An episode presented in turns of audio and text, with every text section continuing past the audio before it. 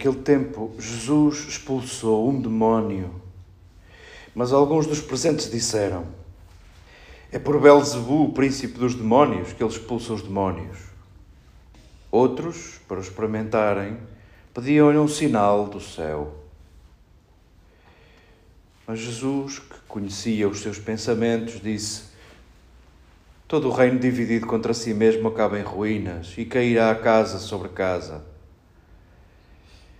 Se Satanás está dividido contra si mesmo, como subsistirá o seu reino? Vós dizeis que é por Belzebu que eu expulso os demónios? Ora, se eu expulso os demónios por Belzebu, por quem os expulsam os vossos discípulos? Por isso, eles mesmos serão os vossos juízes. Mas se eu expulso os demónios pelo dedo de Deus, então quer dizer que o reino de Deus chegou até vós. Quando um homem forte e bem armado guarda o seu palácio, os seus bens estão em segurança. Mas se aparece um mais forte do que ele e o vence, tira-lhe as armas em que confiava e distribui os seus despojos. Quem não está comigo está contra mim, e quem não junta comigo dispersa.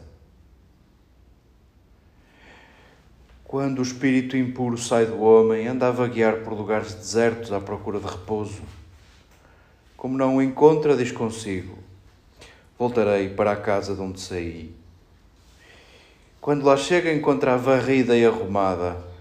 Então vai e toma consigo sete espíritos piores do que ele, que entram e se instalam nela. E o último estado daquele homem torna-se pior do que o primeiro.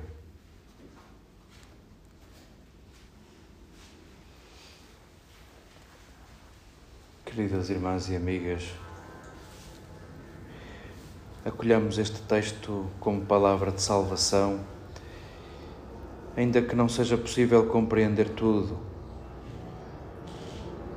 Não sabemos bem todas as intenções de Jesus com os seus gestos e as suas palavras, não compreendemos todas as intenções de Lucas organizando esta história na sua narrativa, no capítulo 11.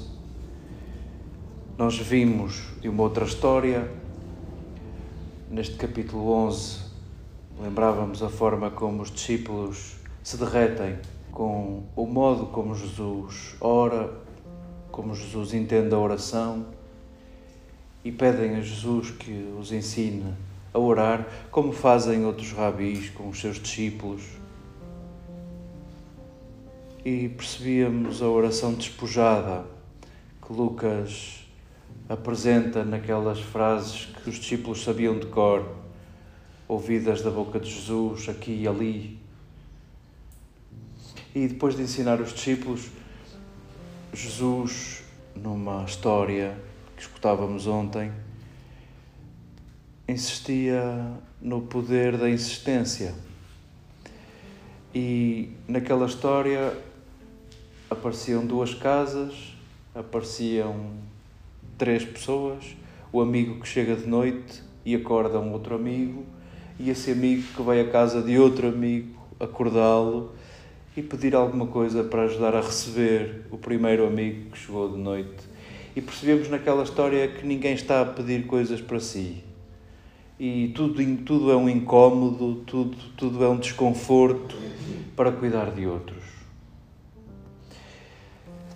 E importa-nos o caminho percorrido neste capítulo para saborearmos melhor o texto que nos é proposto. Importa-nos a forma como começa este relato. Nós não lemos bem o versículo original. Jesus expulsa um demónio que é mudo e a pessoa fala a seguir e a multidão fica maravilhada. Porém, no meio da multidão, e assim continua o que escutávamos, Há gente que acusa Jesus de colaborar com o Deus dos impuros. O Belzebu, sabemos lá ele quem é, é o Deus das moscas, é o Deus da impureza. E é fácil associar Jesus a Belzebu porque Jesus só se mete com impuros. E se aquele homem tinha um espírito impuro, se aquele homem, e era assim que explicavam a mudez daquela pessoa, não, não há alternativa. Deus quilo assim é um castigo e ponto. Avancemos. Jesus demorou-se com aquele impuro, com aquele castigado de Deus. E por isso os interlocutores dizem que Jesus não é bem dos nossos. Outros, porém, vendo que a vida lhe corre melhor àquele que estava mudo e agora não está, querem que Jesus também faça um truque para me safar a mim. Será a estratégia, por exemplo, de Herodes já que ele sabe fazer umas coisas, deixa ver o que é que eu ganho com isto. Importa-nos a forma como começa o diálogo, importa-nos a ironia que está no meio. Então, se eu expulso os demónios pelo dedo de Deus, quer dizer que o reino de Deus chegou até vós? Então, concluamos tudo isso. Sim, o reino de Deus chegou até nós. E importa-nos a forma como termina, ainda que cheia de mistério e sem compreendermos tudo. Nós, porventura, cabemos neste que foi erguido, neste que foi liberto, anónimo. E como termina o texto, podemos dizer também com a mesma imagem: a este foi-lhe arrumada a casa. A este foi-lhe arrumada a casa. E talvez a nós foi-nos arrumada a casa. E vindo dos versículos anteriores a este texto, Perguntemos-nos: e a casa serve para quê? Que não seja para acolher.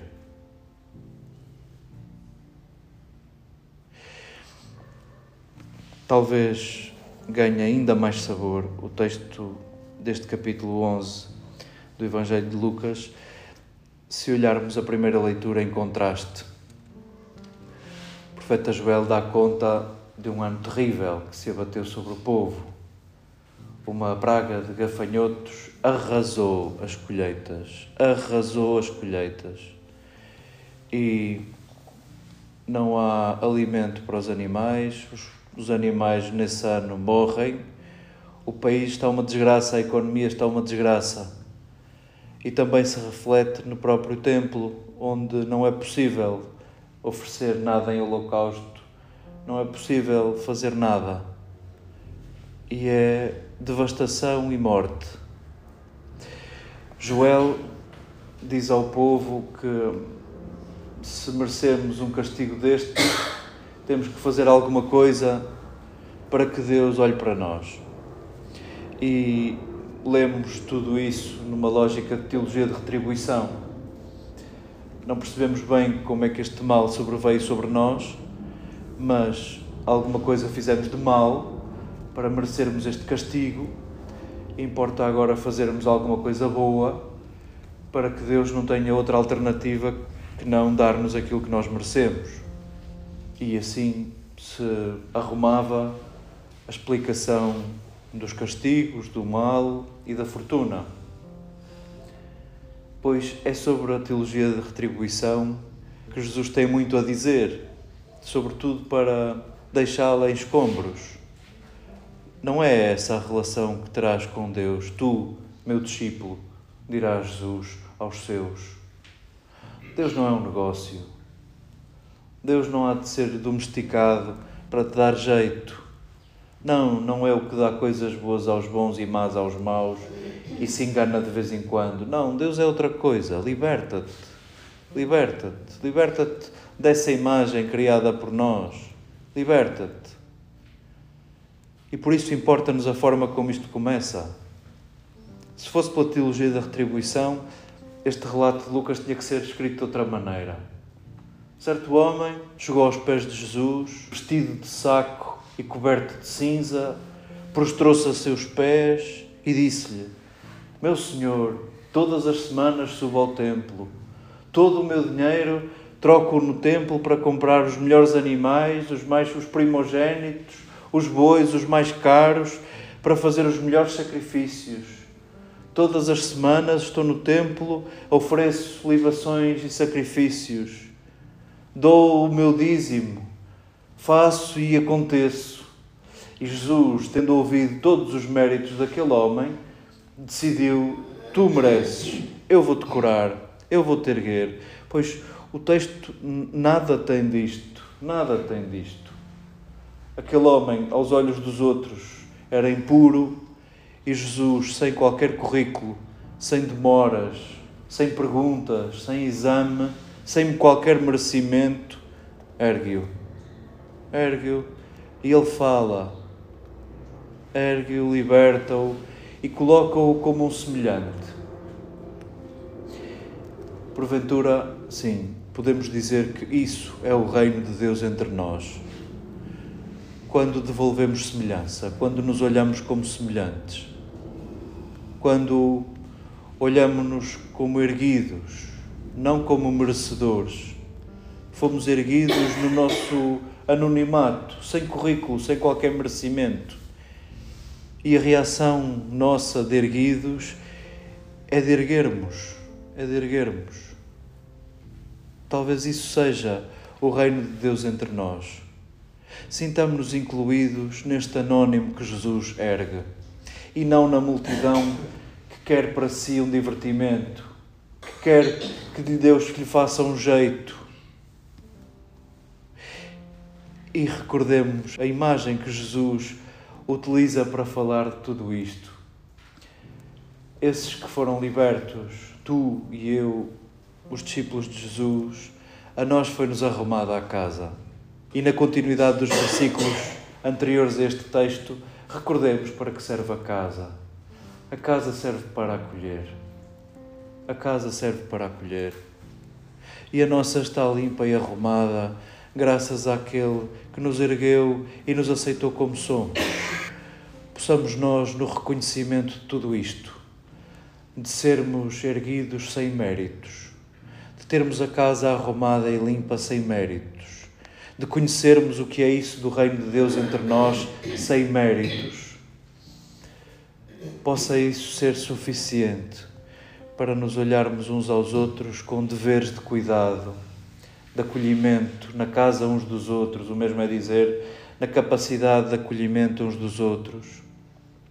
Possa isso ser a manifestação do Deus, de Jesus, do reino de Deus entre nós. E possamos responder a este texto nós que fomos erguidos e nos dispomos cada dia a erguer.